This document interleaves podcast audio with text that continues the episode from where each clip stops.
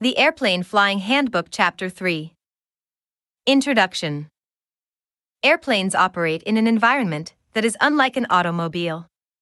Drivers tend to drive with a fairly narrow field of view and focus primarily on forward motion. Beginning pilots tend to practice the same. Flight instructors face the challenge of teaching beginning pilots about attitude awareness, which requires understanding the motions of flight. An airplane rotates in bank, pitch, and yaw while also moving horizontally, vertically, and laterally. The four fundamentals straight and level flight, turns, climbs, and descents are the principal maneuvers that control the airplane through the six motions of flight. The four fundamentals. To master any subject, one must first master the fundamentals. An attempt to move on to advanced maneuvers prior to mastering the four fundamentals hinders the learning process. To be a competent pilot first requires that the pilot is skilled in the basics of fundamental airmanship. This requires mastery of the four basic flight maneuvers upon which all flying tasks are based straight and level flight, turns, climbs, and descents. Consider the following a takeoff is a combination of straight and level and a climb. Turning on course to the first navigation fix after departure is a climb and a turn, and the landing at the destination is a combination of airplane ground handling, acceleration, pitch, and a climb. The flight instructor must impart competent knowledge of these basic flight maneuvers so that the beginning pilot is able to combine them at a performance level that at least meets the Federal Aviation Administration FAA practical test standards PTS, or Airman Certification Standards, ACS, as appropriate. The importance of this phase of flight training cannot be overstated. As the beginning pilot progresses to more complex flight maneuvers, any deficiencies in the mastery of the four fundamentals are likely to become barriers to effective and efficient learning. Many beginning pilot difficulties in advanced maneuvers are likely caused by a lack of understanding, training, or practice in the four fundamentals. Effect and use of the flight controls. The airplane flies in an environment that allows it to travel up and down as well as left and right. That up or down can be relative to the flight conditions. If the airplane is right side up relative to the horizon, forward control stick or wheel, elevator control, movement will result in a loss of altitude. If the same airplane is upside down relative to the horizon, that same forward control movement will result in a gain of altitude. In any regard, that forward movement of the elevator control will always move the airplane in the same direction relative to the pilot's perspective. Therefore, the airplane controls always function the same relative to the pilot. Depending on the airplane's orientation to the Earth, the same control actions may result in different movements of the airplane. Figure 3 to 1, the pilot is always considered the referenced center of effect as the Flight controls are used. Figure 3 to 2 The following is always true, regardless of the airplane's attitude in relation to the Earth's horizon. With the pilot's hand. When pulling the elevator pitch control toward the pilot, which is an aft movement of the aileron and elevator controls, control stick, or side stick controller, referred to as adding back pressure, the airplane's nose will rotate backwards relative to the pilot around the pitch, lateral, axis of the airplane. Think of this movement from the pilot's feet to the pilot's head. When pushing the elevator pitch control toward the instrument panel, which is the forward movement of the aileron and elevator controls, control stick, or side stick controller, referred to as increasing forward pressure, the airplane rotates the nose forward relative to the pilot around the pitch axis of the airplane. Think of this movement from the pilot's head to the pilot's feet. When right pressure is applied to the aileron control, which is a clockwise rotation of aileron and elevator controls, or the right deflection of the control stick or side stick controller, the airplane's right wing banks, rolls, lower in relation to the pilot. Think of this movement from the pilot's head to the pilot's right hip. When left pressure is applied to the aileron control, which is a counterclockwise rotation of aileron and elevator controls, or the left deflection of the control stick or side stick controller, the airplane's left wing banks, rolls, lower in relation to the pilot. Think of this movement from the pilot's head to the pilot's left hip. With the pilot's feet. When forward pressure is applied to the right rudder pedal, the airplane's nose moves, yaws, to the right in relation to the pilot. Think of this movement from the pilot's left shoulder to the pilot's right shoulder. When forward pressure is applied to the left rudder pedal, the airplane's nose moves, yaws, to the left in relation to the pilot. Think of this movement from the pilot's right shoulder to the pilot's left shoulder. While in flight, the flight controls have a resistance to a pilot's movement due to the airflow over the airplane's control surfaces, and the control surfaces remain in a fixed position as long as all forces acting upon them remain balanced. The amount of force that the passing airflow exerts on a control surface is governed by the airspeed and the degree that the surface is moved out of its streamlined position. This resistance increases as airspeed increases and decreases as airspeed decreases. While the airflow over the control surfaces changes during various flight maneuvers, it is not the amount of control surface movement that is important. What is important is that the pilot maneuvers the airplane by applying sufficient flight control pressures to obtain the desired result. The pitch and roll flight controls, aileron and elevator controls, stick or side stick control, should be held lightly with the fingers and not grabbed or squeezed by the hand. When flight control pressure is applied to change a control surface position, pressure should only be exerted on the aileron and elevator controls with the fingers. This is an important concept and habit to learn which benefits the pilot as they progress to greater challenges such as instrument flying. A common error with beginning pilots is that they grab the aileron and elevator controls with a closed palm with such force that the sensitive feeling is lost. This must be avoided as it prevents the development of feel, which is an important aspect of airplane control. The pilot's feet should rest comfortably against the rudder pedals. Both heels should support the weight of the feet on the cockpit floor with the ball of each foot touching the individual rudder pedals. The legs and feet should be relaxed. When using the rudder pedals, pressure should be applied smoothly and evenly by pressing with the ball of one foot. Since the rudder pedals are interconnected through springs or a direct mechanical linkage and act in opposite directions, when pressure is applied to one rudder pedal, foot pressure on the opposite rudder pedal must be relaxed proportionately. Remember, the ball of each foot must rest comfortably on the rudder pedals so that even slight pressure changes can be felt. In summary, during flight, it is pressure the pilot exerts on the aileron and elevator controls and rudder pedals that causes the airplane to move about the roll, longitudinal, pitch, lateral, and yaw, vertical, axes. When a control surface is moved out of its streamlined position, even slightly, the air flowing across the surface exerts a force against that surface, and it tries to return it to its streamlined position. It is this force that the pilot feels as resistance on the aileron and elevator controls and the rudder pedals. Feel of the airplane. The ability to sense a flight condition, such as straight and level flight, or a dive, without relying on cockpit instrumentation is often called feeling the airplane. Examples of this feel may be sounds of the airflow across the airframe, vibrations felt through the controls, engine and propeller sounds and vibrations at various flight attitudes, and the sensations felt by the pilot through physical accelerations. Humans sense feel through kinesthesis, the ability to sense movement through the body, and proprioception, unconscious perception of movement and spatial orientation.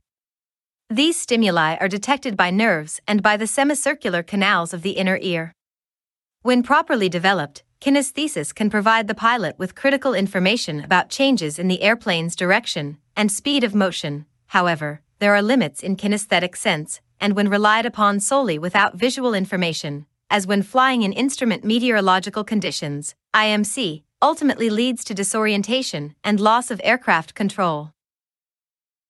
Developing this feel takes time and exposure in a particular airplane, and only comes with dedicated practice at the various flight conditions, so that a pilot's senses are trained by the sounds, vibrations, and forces produced by the airplane. The following are some important examples. Rushing air past a cockpit creates a distinctive noise pattern, and as the level of sound increases, it likely indicates that the airplane's airspeed is increasing and that the pitch attitude is decreasing. As the noise decreases, the airplane's pitch attitude is likely increasing and its airspeed decreasing. The sound of the engine in cruise flight is different from that in a climb, and different again when in a dive. In fixed pitch propeller airplanes, when the airplane's pitch attitude increases, the engine sound decreases, and as pitch attitude decreases, the engine noise increases. In a banked turn, the pilot is forced downward into the seat due to the resultant load factor. The increased g force of a turn feels the same as the pull up from a dive, and the decreased g force from leveling out feels the same as lowering the nose out of a climb. Sources of actual feel are very important to the pilot. This actual feel is the result of acceleration, which is simply how fast velocity is changing. Acceleration describes the rate of change in both the magnitude and the direction of velocity. These accelerations impart forces on the airplane and its occupants during flight. The pilot can sense these forces through pressures into or out of the seat, or shift the pilot from side to side in their seat as the airplane slips or skids. These forces need not be strong, only perceptible by the pilot to be useful. An accomplished pilot who has excellent feel for the airplane is able to detect even the smallest accelerations. A flight instructor should direct the beginner pilot to be aware of these senses and teach an awareness of their meaning and their relationship to the various conditions of flight. To do this effectively, the flight instructor must fully understand the difference between perceiving and reacting to sound, vibrations, and forces versus merely noticing them. A pilot who develops a feel for the airplane early in flight training is likely to have less difficulty advancing in their flight training. Attitude flying.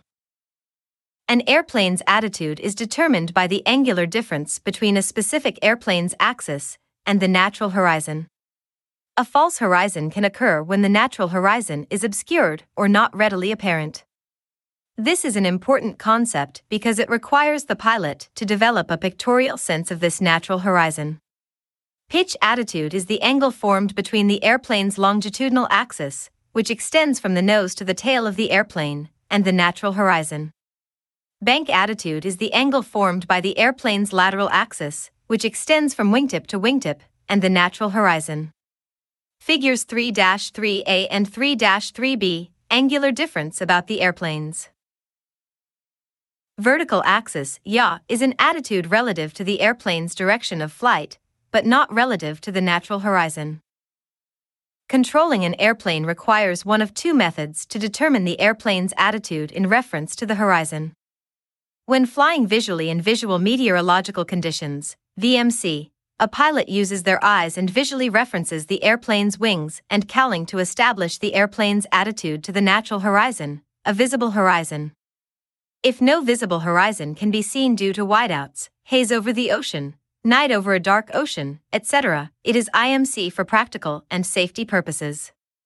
Figure 3 to 4 When flying in IMC, or when cross checking the visual references, the airplane's attitude is controlled by the pilot referencing the airplane's mechanical or electronically generated instruments to determine the airplane's attitude in relationship to the natural horizon. Airplane attitude control is composed of four components pitch control, bank, roll, control, power control, and trim. Pitch control, controlling of the airplane's pitch attitude about the lateral axis, by using the elevator to raise and lower the nose in relation to the natural horizon or to the airplane's flight instrumentation. Bank control, controlling of the airplane about the airplane's longitudinal axis by use of the ailerons to attain a desired bank angle in relation to the natural horizon or to the airplane's instrumentation. Power control, in most general aviation, GA, airplanes is controlled by the throttle and is used when the flight situation requires a specific thrust setting or for a change in thrust to meet a specific objective. Trim control, used to relieve the control pressures held by the pilot on the flight controls after a desired attitude has been attained. Note, yaw control is used to cancel out the effects of yaw-induced changes, such as adverse yaw and effects of the propeller. Integrated flight instruction. When introducing basic flight maneuvers to a beginning pilot, it is recommended that the integrated or composite method of flight instruction be used. This means the use of outside references and flight instruments to establish and maintain desired flight attitudes and airplane performance. Figure 3 to 5 When beginning pilots use this technique, they achieve a more precise and competent overall piloting ability. Although this method of airplane control may become second nature with experience, the beginning pilot must make a determined effort to master the technique. As the beginner pilot develops a competent skill in visual reference flying, the flight instructor should further develop the beginner pilot's effectiveness through the use of integrated flight instruction. However, it is important that the beginner pilot's visual skills be sufficiently developed for long term, safe, and effective aircraft control. The basic elements of integrated flight instruction are as follows. The pilot visually controls the airplane's attitude in reference outside to the natural horizon. At least 90% of the pilot's attention should be devoted to outside visual references and scanning for airborne traffic. The process of visually evaluating pitch and bank attitude is nearly an imperceptible continuous stream of attitude information. If the attitude is found to be other than desired, the pilot should make precise, smooth, and accurate flight control corrections to return the airplane to the desired attitude. Continuous visual checks of the outside references and immediate corrections made by the pilot minimize the chance for the airplane to deviate from the desired heading, altitude, and flight path. The airplane's attitude is validated by referring to flight instruments and confirming performance. If the flight instruments display that the airplane's performance is in need of correction, the required correction must be determined and then precisely, smoothly, and accurately applied with reference to the natural horizon. The airplane's attitude and performance are then rechecked by referring to flight instruments. The pilot then maintains the corrected attitude by reference to the natural horizon. The pilot should monitor the airplane's performance by making quick snapshots of the flight instruments. No more than 10% of the pilot's attention should be inside the cockpit. The pilot must develop the skill to quickly focus on the appropriate flight instruments and then immediately return to the visual outside references to control the airplane's attitude. The pilot should become familiar with the relationship between outside visual references to the natural horizon and the corresponding flight instrument indications. For example, a pitch attitude adjustment may require a movement of the pilot's reference point of several inches in relation to the natural horizon but correspond to a seemingly insignificant movement of the reference bar on the airplane's attitude indicator. Similarly, a deviation from a desired bank angle, which is obvious when referencing the airplane's wingtips or cowling relative to the natural horizon, may be imperceptible on the airplane's attitude indicator to the beginner pilot. The most common error made by the beginner pilot is to make pitch or bank corrections while still looking inside the cockpit. It is also common for beginner pilots to fixate on the flight instruments. A conscious effort is required by them to return to outside visual references. For the first several hours of instruction, flight instructors may choose to use flight instrument covers to develop a beginning pilot's skill or to correct a pilot's poor habit of fixating on instruments by forcing them to use outside visual references for aircraft control. The use of integrated flight instruction does not, and is not intended to prepare pilots for flight in instrument weather conditions. The most common error made by the beginning student is to make pitch or bank corrections while still looking inside the cockpit. Control pressure is applied, but the beginning pilot, not being familiar with the intricacies of flight by references to instruments, including such things as instrument lag and gyroscopic precession, will invariably make excessive attitude corrections and end up chasing the instruments, Airplane attitude by reference to the natural horizon, however, is immediate in its indications, accurate, and presented many times larger than any instrument could be. Also, the beginning pilot must be made aware that any time, for whatever reason, airplane attitude by reference to the natural horizon cannot be established and or maintained, the situation should be considered a bona fide emergency. Straight and level flight. Straight and level flight is flight in which heading and altitude are constantly maintained. The four fundamentals are in essence a derivation of straight and level flight. As such, the need to form proper and effective skills in flying straight and level should not be understated. Precise mastery of straight and level flight is the result of repetition and effective practice. Perfection in straight and level flight comes only as a result of the pilot understanding the effect and use of the flight controls, properly using the visual outside references, and the utilization of snapshots from the flight instruments in a continuous loop of information gathering. A pilot must make effective, timely, and proportional corrections for deviations in the airplane's direction and altitude from unintentional slight turns, descents, and climbs to master straight and level flight. Straight and level flight is a matter of consciously fixing the relationship of a reference point on the airplane in relation to the natural horizon. Figure 3 to 6 The establishment of reference points should be initiated on the ground as the reference points depends on the pilot's seating position, height, and manner of sitting. It is important that the pilot sit in a normal manner with the seat position adjusted, which allows for the pilot to see adequately over the instrument panel while being able to fully depress the rudder pedals to their maximum forward position without straining or reaching. With beginner pilots, a flight instructor will likely use a dry erase marker or removable tape to make reference lines on the windshield or cowling to help the beginner pilot establish visual reference points. Vertical reference lines are best established on the ground, such as when the airplane is placed on a marked centerline, with the beginner pilot seated in proper position.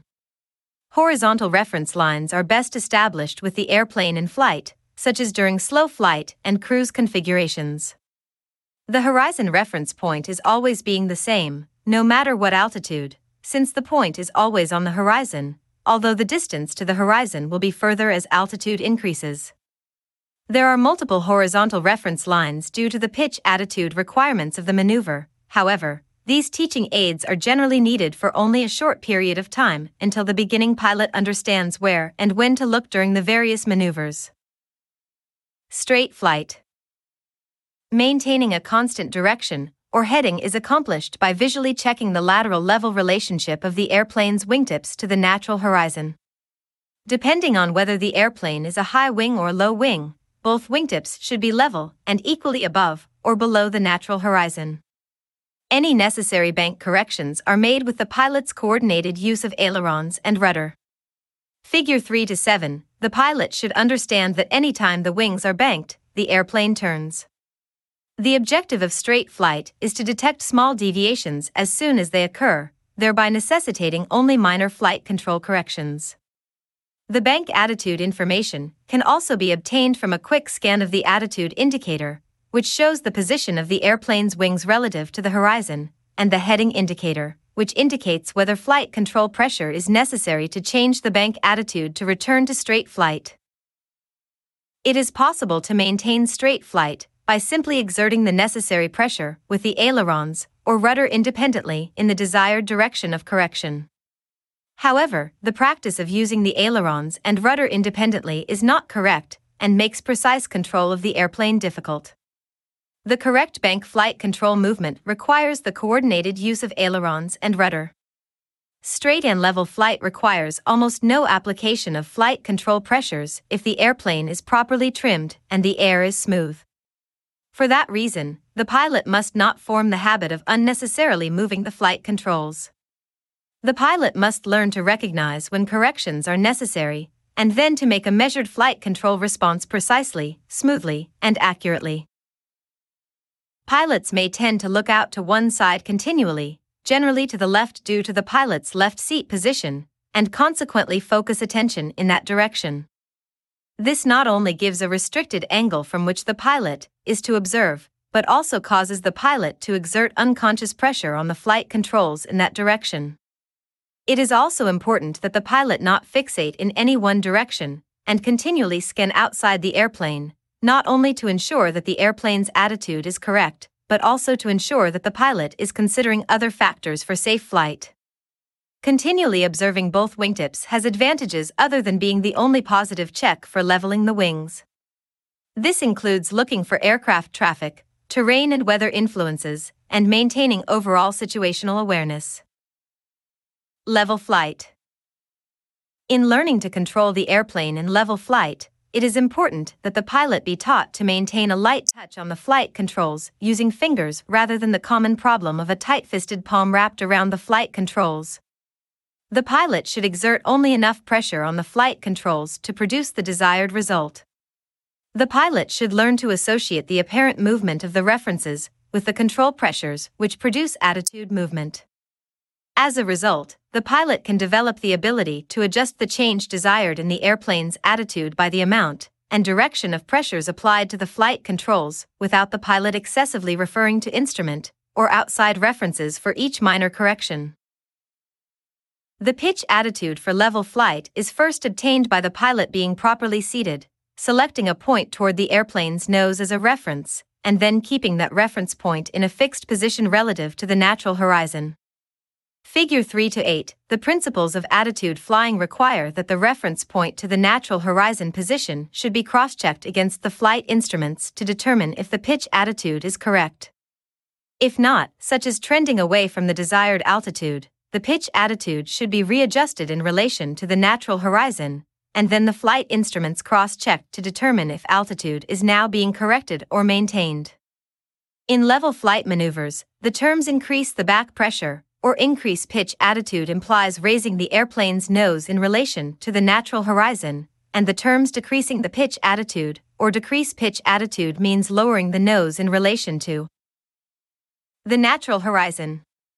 The pilot's primary reference is the natural horizon. For all practical purposes, the airplane's airspeed remains constant in straight and level flight if the power setting is also constant. Intentional airspeed changes, by increasing or decreasing the engine power, provide proficiency in maintaining straight and level flight as the airplane's airspeed is changing. Pitching moments may also be generated by extension and retraction of flaps, landing gear, and other drag producing devices, such as spoilers. Exposure to the effect of the various configurations should be covered in any specific airplane checkout. A common error of a beginner pilot is attempting to hold the wings level by only observing the airplane's nose. Using this method, the nose's short horizontal reference line can cause slight deviations to go unnoticed. However, deviations from level flight are easily recognizable when the pilot references the wingtips and, as a result, the wingtips should be the pilot's primary reference for maintaining level bank attitude. This technique also helps eliminate the potential for flying the airplane with one wing low and correcting heading errors with the pilot holding opposite rudder. A pilot with a bad habit of dragging one wing low and compensating with opposite rudder pressure will have difficulty in mastering other flight maneuvers. Common errors in the performance of straight and level flight are attempting to use improper pitch and bank reference points on the airplane to establish attitude, forgetting the location of pre selected reference points on subsequent flights attempting to establish or correct airplane attitude using flight instruments rather than the natural horizon. Chasing the flight instruments rather than adhering to the principles of attitude flying. Mechanically pushing or pulling on the flight controls rather than exerting accurate and smooth pressure to effect change. Not scanning outside the cockpit to look for other aircraft traffic, weather and terrain influences, and not maintaining situational awareness. A tight palm grip on the flight controls resulting in a desensitized feeling of the hand and fingers, which results in overcontrolling the airplane. Habitually flying with one wing low or maintaining directional control using only the rudder control. Failure to make timely and measured control inputs when deviations from straight and level flight are detected. Inadequate attention to sensory inputs in developing feel for the airplane.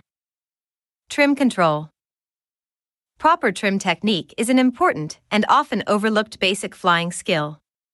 An improperly trimmed airplane requires constant flight control pressures from the pilot, produces tension and fatigue, distracts the pilot from outside visual scanning, and contributes to abrupt and erratic airplane attitude control inputs. Trim control surfaces are required to offset any constant flight control pressure inputs provided by the pilot. For example, elevator trim is a typical trim in light GA airplanes and is used to null the pressure exerted by the pilot on the pitch flight control, which is being held to produce the tail down force required for a specific angle of attack, AOA. Figure 3 to 9. This relieves the pilot from holding a constant pressure on the flight controls to maintain a particular pitch attitude, and provides an opportunity for the pilot to divert attention to other tasks, such as evaluating the airplane's attitude in relation to the natural horizon, scanning for aircraft traffic, and maintaining situational awareness. Because of their relatively low power, speed, and cost constraints, not all light airplanes have a complete set, elevator, rudder, and aileron, trim controls that are adjustable from inside the cockpit.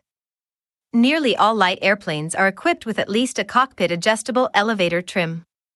As airplanes increase in power, weight, and complexity, cockpit adjustable trim systems for the rudder and aileron may be available. In airplanes where multiple trim axes are available, the rudder should be trimmed first. Rudder, elevator, and then aileron should be trimmed next in sequence. However, if the airspeed is varying, continuous attempts to trim the rudder and aileron produces unnecessary pilot workload and distraction. Attempts to trim the rudder at varying airspeeds are impractical in many propeller airplanes because of the built in compensation for the effect of a propeller's left turning tendencies.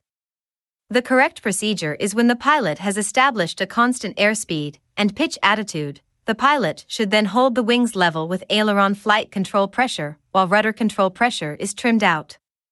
Finally, aileron trim should then be adjusted to relieve any aileron flight control pressure. A properly trimmed airplane is an indication of good piloting skills. Any control forces that the pilot feels should be a result of deliberate flight control pressure inputs during a planned change in airplane attitude, not a result of forces being applied by the airplane. A common trim control error is the tendency for the pilot to overcontrol the airplane with trim adjustments. Attempting to fly the airplane with the trim is a common fault in basic flying technique, even among experienced pilots. The airplane attitude must be established first and held with the appropriate flight control pressures, and then the flight control pressures trimmed out so that the airplane maintains the desired attitude without the pilot exerting flight control pressure. Level turns. A turn is initiated by banking the wings in the desired direction of the turn through the pilot's use of the aileron flight controls. Left aileron flight control pressure causes the left wing to lower in relation to the pilot. Right aileron flight control pressure causes the right wing to lower in relation to the pilot. In other words, to turn left, lower left wing with aileron by left stick. To turn right, lower right wing with right stick. Depending on bank angle and airplane engineering, at many bank angles, the airplane will continue to turn with ailerons neutralized. So the sequence should be like the following 1. Bank airplane, adding either enough power or pitching up to compensate for the loss of lift, change in vector angle of lift. 2. Neutralize controls as necessary to stop bank from increasing and hold desired bank angle. 3. Use the opposite stick, aileron, to return airplane to level. 4. Then take that control out to again neutralize the ailerons. Along with either power or pitch reduction for level flight. A turn is the result of the following. The ailerons bank the wings and so determine the rate of turn for a given airspeed. Lift is divided into both vertical and horizontal lift components as a result of the bank. The horizontal component of lift moves the airplane toward the bank direction. The elevator pitches the nose of the airplane up or down in relation to the pilot and perpendicular to the wings. If the pilot does not add power, and there is sufficient airspeed margin, the pilot must slightly increase the pitch to increase wing lift enough to replace the wing lift being diverted into turning force so as to maintain the current altitude. The vertical fin on an airplane does not produce lift. Rather, the vertical fin on an airplane is a stabilizing surface and produces no lift if the airplane is flying straight ahead. The vertical fin's purpose is to keep the aft end of the airplane behind the front end.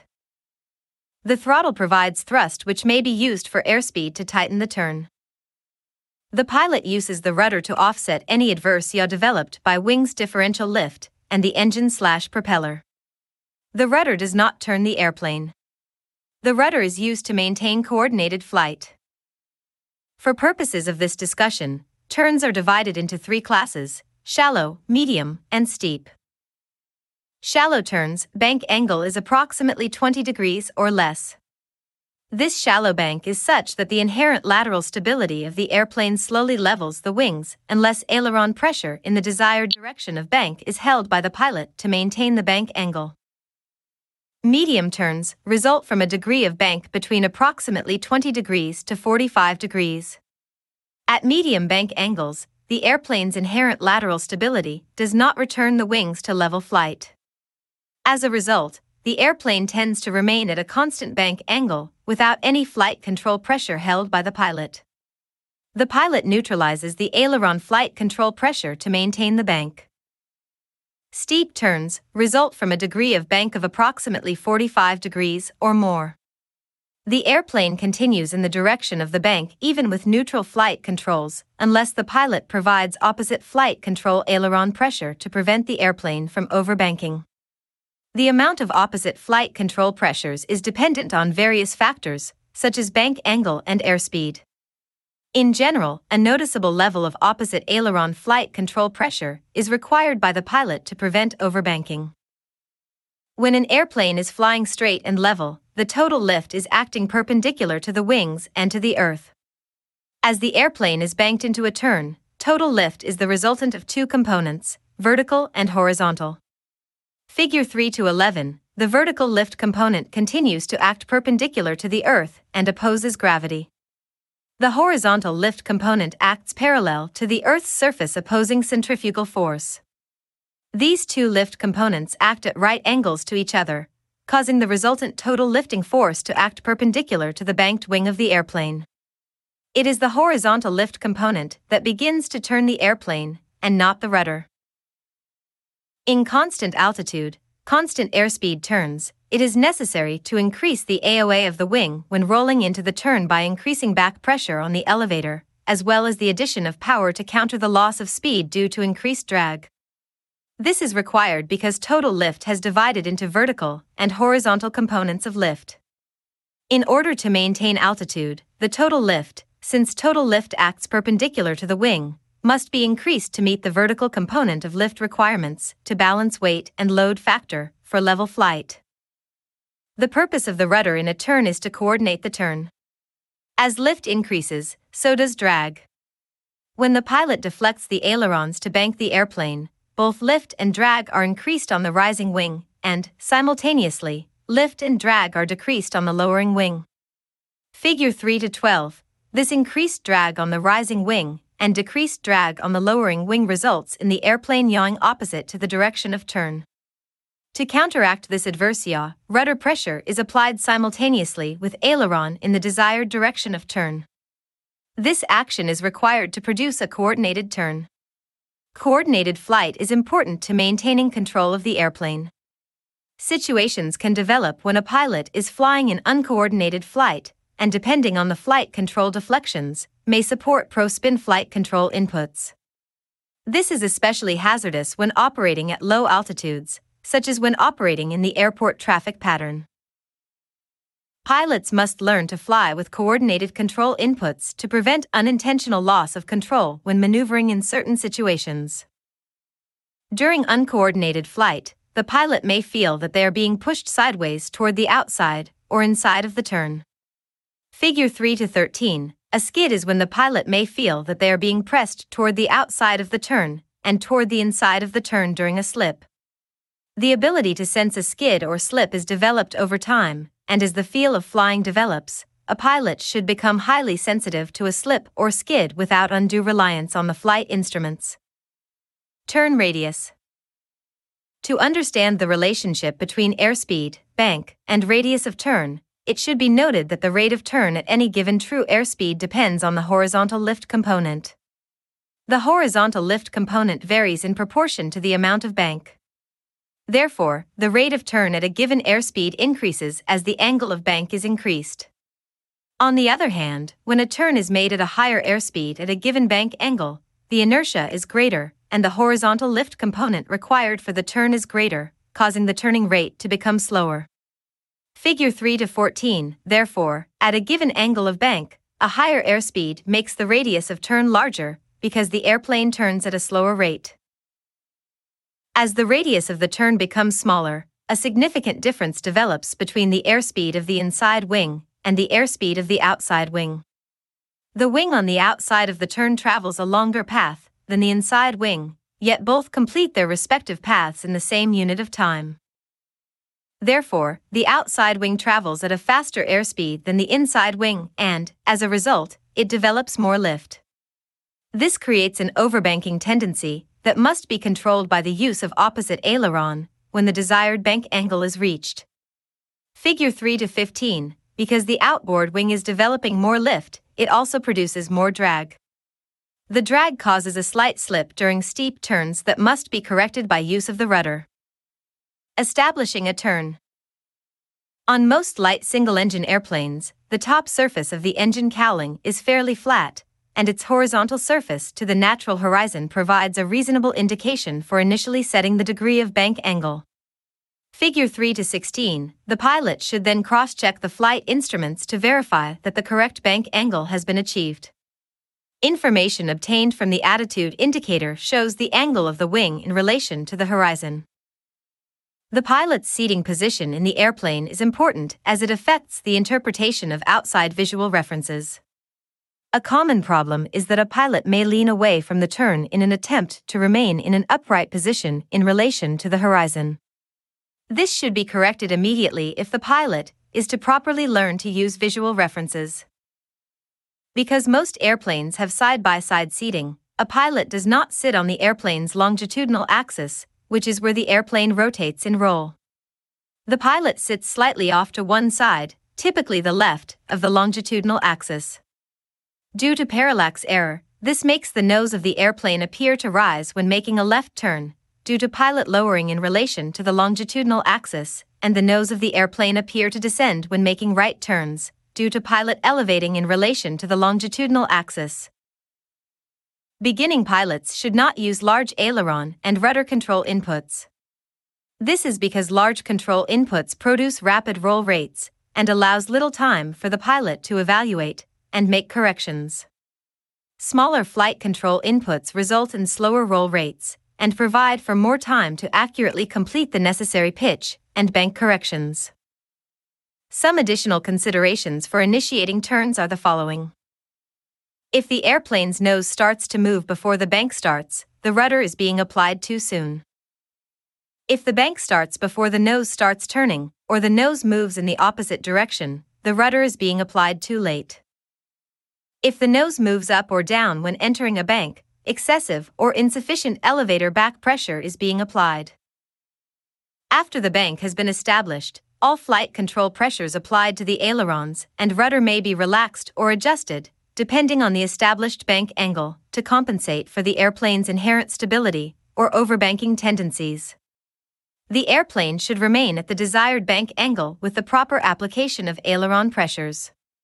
If the desired bank angle is shallow, the pilot needs to maintain a small amount of aileron pressure into the direction of bank, including rudder, to compensate for yaw effects. For medium bank angles, the ailerons and rudder should be neutralized. Steep bank angles require opposite aileron and rudder to prevent the bank from steepening.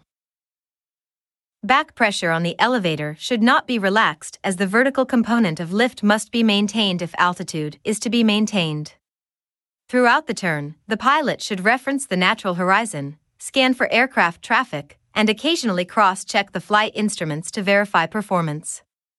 A reduction in airspeed is the result of increased drag, but is generally not significant for shallow bank angles. In steeper turns, additional power may be required to maintain airspeed. If altitude is not being maintained during the turn, the pitch attitude should be corrected in relation to the natural horizon and cross checked with the flight instruments to verify performance. Steep turns require accurate, smooth, and timely flight control inputs. Minor corrections for pitch attitude are accomplished with proportional elevator back pressure, while the bank angle is held constant with the ailerons. However, during steep turns, it is not uncommon for a pilot to allow the nose to get excessively low, resulting in a significant loss in altitude in a very short period of Time. The recovery sequence requires that the pilot first reduce the angle of bank with coordinated use of opposite aileron and rudder, and then increase the pitch attitude by increasing elevator back pressure. If recovery from an excessively nose low, steep bank condition is attempted by use of the elevator only, it only causes a steepening of the bank and unnecessary stress on the airplane. Steep turn performance can be improved by an appropriate application of power to overcome the increase in drag and trimming additional elevator back pressure as the bank angle goes beyond 30 degrees. This tends to reduce the demands for large control inputs from the pilot during the turn. Since the airplane continues turning as long as there is any bank, the rollout from the turn must be started before reaching the desired heading. The amount of lead required to roll out on the desired heading depends on the degree of bank used in the turn. A rule of thumb is to lead by one half the angle of bank. For example, if the bank is 30 degrees, lead the rollout by 15 degrees.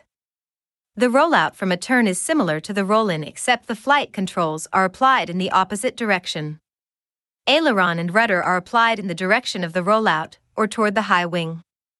As the angle of bank decreases, the elevator pressure should be relaxed as necessary to maintain altitude. As the wings become level, the flight control pressures should be smoothly relaxed so that the controls are neutralized as the airplane returns to straight and level flight. If trim was used, such as during a steep turn, forward elevator pressure may be required until the trim can be adjusted. As the rollout is being completed, attention should be given to outside visual references as well as the flight instruments to determine that the wings are being leveled and the turn stopped. For outside references, select the horizon and another point ahead.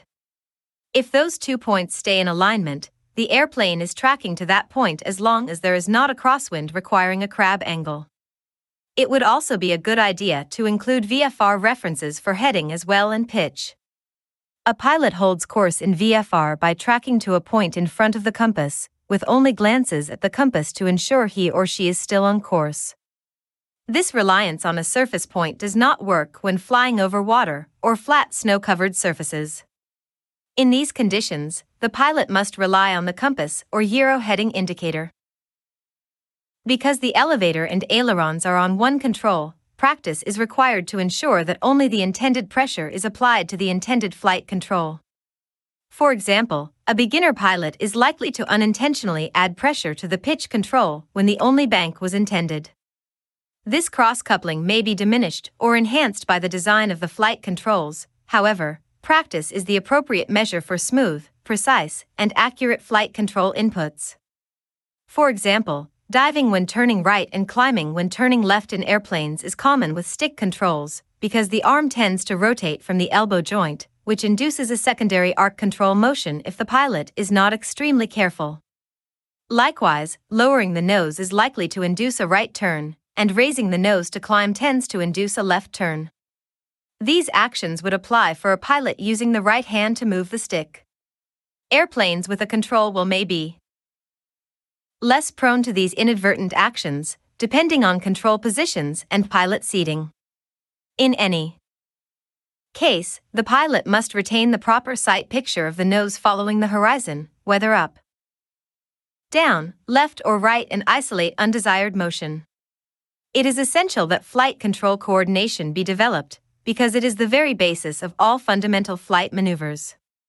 Common errors in level turns are failure to adequately clear in the direction of turn for aircraft traffic, gaining or losing altitude during the turn not holding the desired bank angle constant.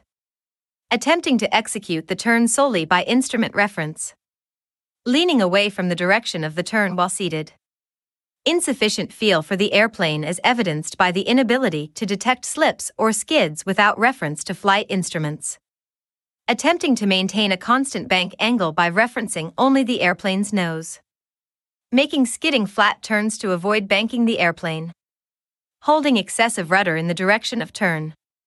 Gaining proficiency in turns in only one direction. Failure to coordinate the controls. Climbs and climbing turns. When an airplane enters a climb, it changes its flight path from level flight to a climb attitude. In a climb, weight no longer acts in a direction solely perpendicular to the flight path. When an airplane enters a climb, excess lift must be developed to overcome the weight or gravity. This requirement to develop more lift results in more induced drag, which either results in decreased airspeed and or an increased power setting to maintain a minimum airspeed in the climb. An airplane can only sustain a climb when there is sufficient thrust to offset increased drag. Therefore, climb rate is limited by the excess thrust available. The pilot should know the engine power settings, natural horizon pitch attitudes, and flight instrument indications that produce the following types of climb normal climb, performed at an airspeed recommended by the airplane manufacturer. Normal climb speed is generally higher than the airplane's best rate of climb. The additional airspeed provides for better engine cooling, greater control authority, and better visibility over the nose of the airplane. Normal climb is sometimes referred to as cruise climb. Best rate of climb, VY, produces the most altitude gained over a given amount of time. This airspeed is typically used when initially departing a runway without obstructions until it is safe to transition to a normal or cruise climb configuration.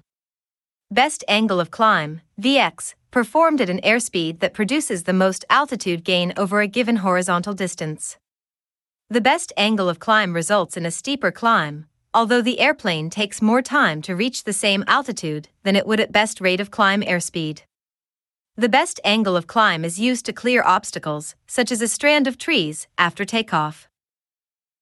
It should be noted that as altitude increases, the airspeed for best angle of climb increases, and the airspeed for best rate of climb decreases.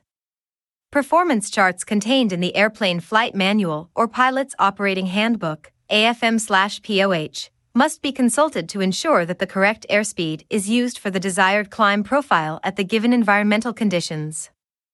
There is a point at which the best angle of climb airspeed and the best rate of climb airspeed intersect. This occurs at the absolute ceiling at which the airplane is incapable of climbing any higher. Establishing a climb. A straight climb is entered by gently increasing back pressure on the elevator flight control to the pitch attitude referencing the airplane's nose to the natural horizon, while simultaneously increasing engine power to the climb power setting. The wingtips should be referenced in maintaining the climb attitude, while cross checking the flight instruments to verify performance. In many airplanes, as power is increased, an increase in slipstream over the horizontal stabilizer causes the airplane's pitch attitude to increase greater than desired. The pilot should be prepared for slipstream effects, but also for the effect of changing airspeed and changes in lift. The pilot should be prepared to use the required flight control pressures to achieve the desired pitch attitude. If a climb is started from cruise flight, the airspeed gradually decreases as the airplane enters a stabilized climb attitude. The thrust required to maintain straight and level flight at a given airspeed is not sufficient to maintain the same airspeed in a climb. Increased drag in a climb stems from increased lift demands made upon the wing to increase altitude. Climbing requires an excess of lift over that necessary to maintain level flight. Increased lift will generate more induced drag. That increase in induced drag is why more power is needed and why a sustained climb requires an excess of thrust. For practical purposes, gravity, or weight, is a constant. Even using a vector diagram to show where more lift is necessary, because the lift vector from the wings is no longer perpendicular to the wings, therefore, more lift is needed from the wings, which requires more thrust from the power plant. The power should be advanced to the recommended climb power. On airplanes equipped with an independently controllable pitch propeller, this requires advancing the propeller control prior to increasing engine power. Some airplanes may be equipped with cowl flaps to facilitate effective engine cooling. The position of the cowl flaps should be set to ensure cylinder head temperatures remain within the manufacturer's specifications. Engines that are normally aspirated experience a reduction of power as altitude is gained. As altitude increases, air density decreases, which results in a reduction of power. The indications show a reduction in revolutions per minute, RPM, for airplanes with fixed pitch propellers. Airplanes that are equipped with controllable propellers show a decrease in manifold pressure. The pilot should reference the engine instruments to ensure that climb power is being maintained and that pressures and temperatures are within the manufacturer's limits. As power decreases in the climb, the pilot must continually advance the throttle or power lever to maintain specified climb settings. The propeller effects during a climb and high power settings must be understood by the pilot. The propeller in most airplanes rotates clockwise when seen from the pilot's position. As pitch attitude is increased, the center of thrust from the propeller moves to the right and becomes asymmetrical. This asymmetric condition is often called P factor. This is the result of the increased AOA of the descending propeller blade, which is the right side of the propeller disc when seen from the cockpit. As the center of propeller thrust moves to the right, a left turning yawing moment moves the nose of the airplane to the left. This is compensated by the pilot through right rudder pressure. In addition, torque that acts opposite to the direction of propeller rotation causes the airplane to roll to the left. Under these conditions, torque and P factor cause the airplane to roll and yaw to the left. To counteract this, right rudder and aileron flight control. Pressures must be used. During the initial practice of climbs, this may initially seem awkward. However, after some experience, the correction for propeller effects becomes instinctive. As the airspeed decreases during the climb's establishment, the airplane's pitch attitude tends to lower unless the pilot increases the elevator flight control pressure. Nose up elevator trim should be used so that the pitch attitude can be maintained without the pilot holding back elevator pressure. Throughout the climb, since the power should be fixed at the climb power setting, airspeed is controlled by the use of elevator pressure. The pitch attitude to the natural horizon determines if the pitch attitude is correct and should be cross checked to the flight instruments to verify climb performance. To return to straight and level flight from a climb, it is necessary to begin leveling off prior to reaching the desired altitude. Level off should begin at approximately 10% of the rate of climb. For example, if the airplane is climbing at 500 feet per minute, FPM, leveling off should begin 50 feet prior to reaching the desired altitude.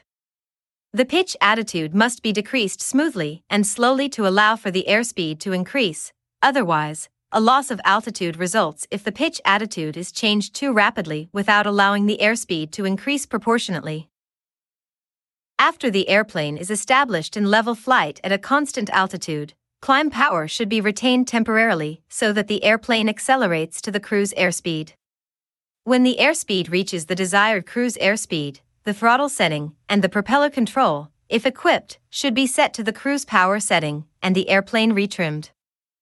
Climbing turns. In the performance of climbing turns, the following factors should be considered.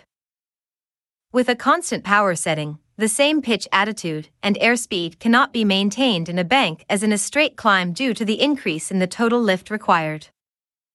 The degree of bank should not be too steep. A steep bank significantly decreases the rate of climb. The bank should always remain constant. It is necessary to maintain a constant airspeed and constant rate of turn in both right and left turns. The coordination of all flight controls is a primary factor. At a constant power setting, the airplane climbs at a slightly shallower climb angle because some of the lift is being used to turn the airplane. All the factors that affect the airplane during level constant altitude turns affect the airplane during climbing turns. Compensation for the inherent stability of the airplane, overbanking tendencies, adverse yaw, propeller effects, reduction of the vertical component of lift, and increased drag must be managed by the pilot through the manipulation of the flight controls. Climbing turns may be established by entering the climb first, and then banking into the turn or climbing and turning simultaneously. During climbing turns, as in any turn, the loss of vertical lift must be compensated by an increase in pitch attitude. When a turn is coupled with a climb, the additional drag and reduction in the vertical component of lift must be further compensated for by an additional increase in elevator back pressure. When turns are simultaneous with a climb, it is most effective to limit the turns to shallow bank angles. This provides for an efficient rate of climb.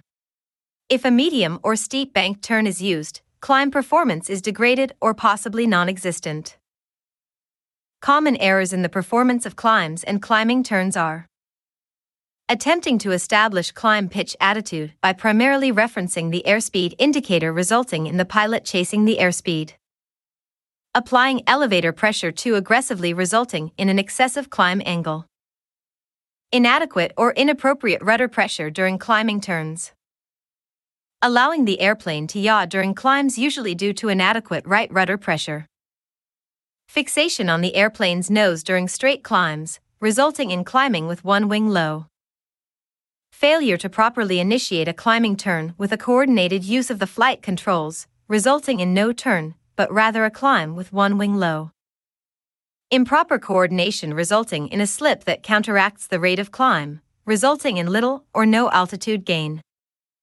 Inability to keep pitch and bank attitude constant during climbing turns. Attempting to exceed the airplane's climb capability. Applying forward elevator pressure too aggressively during level off, resulting in a loss of altitude or g force substantially less than 1 g. Descents and descending turns. When an airplane enters a descent, it changes its flight path from level flight to a descent attitude. Figure 3 to 22 In a descent, weight no longer acts solely perpendicular to the flight path. Since induced drag is decreased as lift is reduced in order to descend, excess thrust will provide higher airspeeds. The weight slash gravity force is about the same. This causes an increase in total thrust and a power reduction is required to balance the forces if airspeed is to be maintained. The pilot should know the engine power settings, natural horizon pitch attitudes, and flight instrument indications that produce the following types of descents. Partial power descent. The normal method of losing altitude is to descend with partial power. This is often termed cruise or en route descent. The airspeed and power setting recommended by the AFM/POH for prolonged descent should be used. The target descent rate should be 500 fpm. The desired airspeed, pitch attitude, and power combination should be pre-selected and kept constant. Descent at minimum safe airspeed a nose high, power assisted descent condition principally used for clearing obstacles during a landing approach to a short runway. The airspeed used for this descent condition is recommended by the AFM/POH and is normally no greater than 1.3 VSO. Some characteristics of the minimum safe airspeed descent are a steeper than normal descent angle, and the excessive power that may be required to produce acceleration at low airspeed should mushing and or an excessive rate of descent be allowed to develop. Emergency descent. Some airplanes have a specific procedure for rapidly losing altitude. The AFM slash POH specifies the procedure. In general, emergency descent procedures are high drag, high airspeed procedures requiring a specific airplane configuration, such as power to idle. Propellers forward, landing gear extended, and flaps retracted, and a specific emergency descent airspeed. Emergency descent maneuvers often include turns. Glides. A glide is a basic maneuver in which the airplane loses altitude in a controlled descent with little or no engine power. Forward motion is maintained by gravity pulling the airplane along an inclined path, and the descent rate is controlled by the pilot balancing the forces of gravity and lift. To level off from a partial power descent using a 1000 feet per minute descent rate, use 10%, 100 feet, as the lead point to begin raising the nose to stop descent and increasing power to maintain airspeed. Although glides are directly related to the practice of power off accuracy landings, they have a specific operational purpose in normal landing approaches and forced landings after engine failure. Therefore, it is necessary that they be performed more subconsciously than other maneuvers, because most of the time during their execution, the pilot will be giving full attention to details other than the mechanics of performing the maneuver. Since glides are usually performed relatively close to the ground, accuracy of their execution, and the formation of proper technique and habits are of special importance. The glide ratio of an airplane is the distance the airplane travels in relation to the altitude it loses. For example, if an airplane travels 10,000 feet forward while descending 1,000 feet, its glide ratio is 10 to 1. The best glide airspeed is used to maximize the distance flown. This airspeed is important when a pilot is attempting to fly during an engine failure. The best airspeed for gliding is one at which the airplane travels the greatest forward distance for a given loss of altitude in still air. This best glide airspeed occurs at the highest lift to drag ratio, L/D.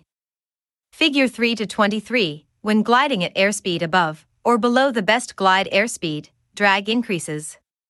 Any change in the gliding airspeed results in a proportional change in the distance flown. Figure 3 to 24 As the glide airspeed is increased or decreased from the best glide airspeed, the glide ratio is lessened. Variations in weight do not affect the glide angle provided the pilot uses the proper airspeed.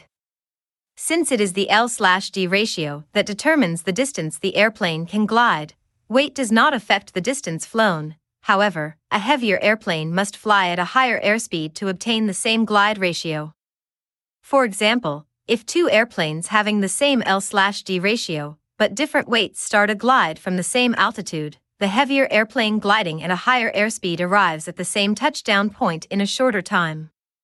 Both airplanes cover the same distance, only the lighter airplane takes a longer time.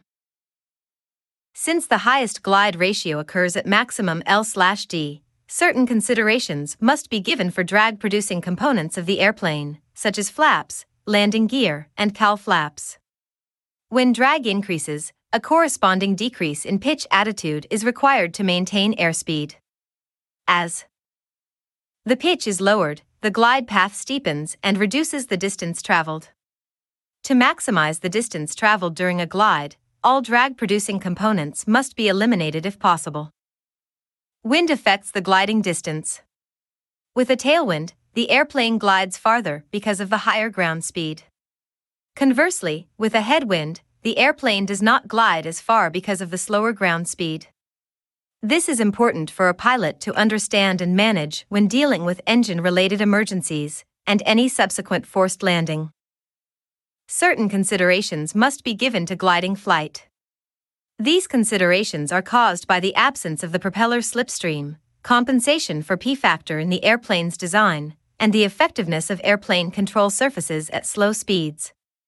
With the absent propeller effects and the subsequent compensation for these effects, which is designed into many airplanes, it is likely that, during glides, slight left rudder pressure is required to maintain coordinated flight.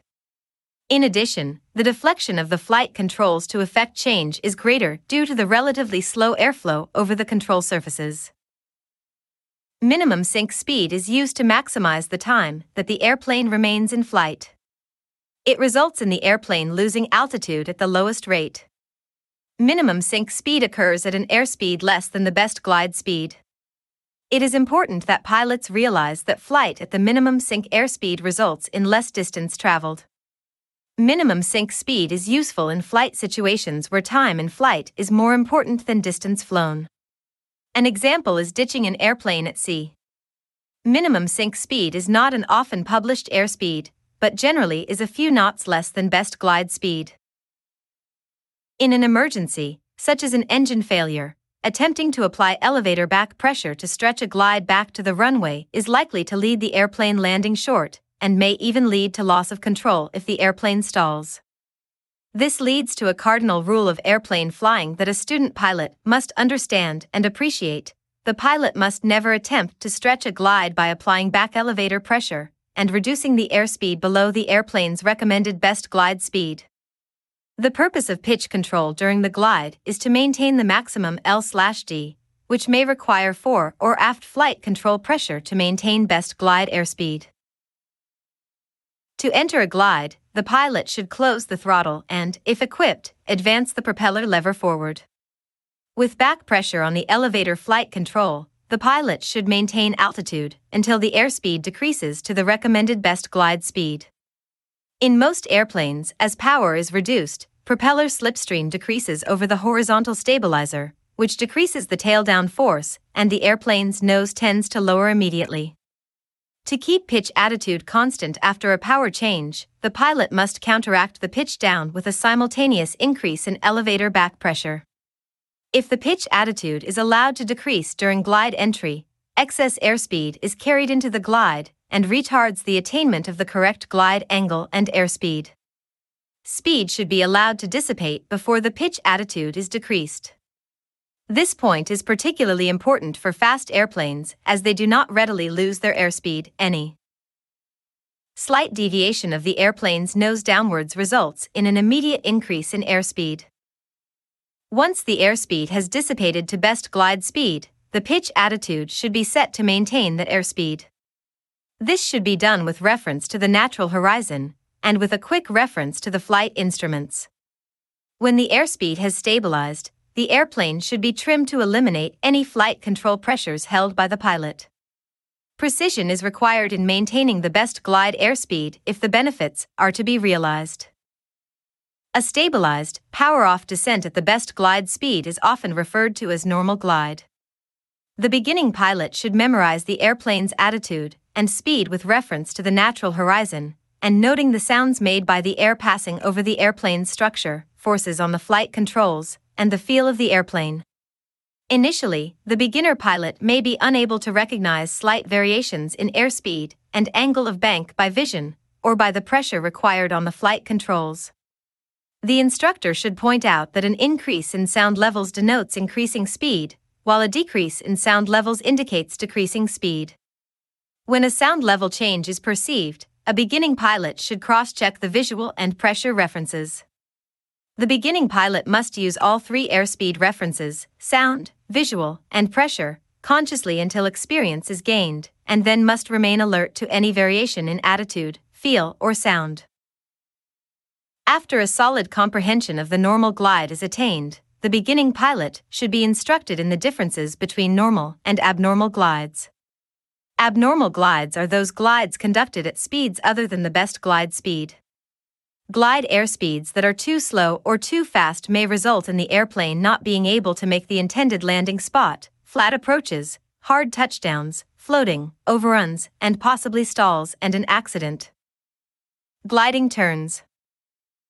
The absence of the propeller slipstream, loss of effectiveness of the various flight control surfaces at lower airspeeds, and designed in aerodynamic corrections complicates the task of flight control coordination in comparison to powered flight for the inexperienced pilot. These principles should be thoroughly explained by the flight instructor so that the beginner pilot may be aware of the necessary differences in coordination. Three elements in gliding turns that tend to force the nose down and increase glide speed are decrease in lift due to the direction of the lifting force, excessive rudder inputs as a result of reduced flight control pressures, the normal stability and inherent characteristics of the airplane to nose down with the power off. These three factors make it necessary to use more back pressure on the elevator than is required for a straight glide or a level turn and therefore have a greater effect on control coordination. In rolling in or out of a gliding turn, the rudder is required to compensate for yawing tendencies, however, the required rudder pedal pressures are reduced as a result of the reduced forces acting on the control surfaces. Because the rudder forces are reduced, the pilot may apply excessive rudder pedal pressures based on their experience with powered flight and overcontrol the aircraft causing slips and skids rather than coordinated flight. This may result in a much greater deflection of the rudder, resulting in potentially hazardous flight control conditions. Some examples of this hazard a low level gliding steep turn during an engine failure emergency. If the rudder is excessively deflected in the direction of the bank, while the pilot is increasing elevator back pressure in an attempt to retain altitude, the situation can rapidly turn into an unrecoverable spin. During a power off landing approach, the pilot depresses the rudder pedal with excessive pressure that leads to increased lift on the outside wing, banking the airplane in the direction of the rudder deflection. The pilot may improperly apply the opposite aileron to prevent the bank from increasing while applying elevator back pressure. If allowed to progress, this situation may result in a fully developed cross control condition. A stall in this situation almost certainly results in a rapid and unrecoverable spin. Level off from a glide is really two different maneuvers depending on the type of glide. 1. In the event of a complete power failure, the best glide speed should be held until necessary to reconfigure for the landing, with planning for a steeper approach than usual when partial power is used for the approach to landing. A 10% lead, 100 feet if the descent rate is 1,000 feet per minute, factor should be sufficient. That is what is given in the Instrument Flying Handbook, so that should be the general rule of thumb for all publications. 2. In the case of a quicker descent or simulated power failure training, power should be applied as the 10% lead value appears on the altimeter to allow a slow but positive power application to maintain or increase airspeed while raising the nose to stop the descent. Ret rim as necessary.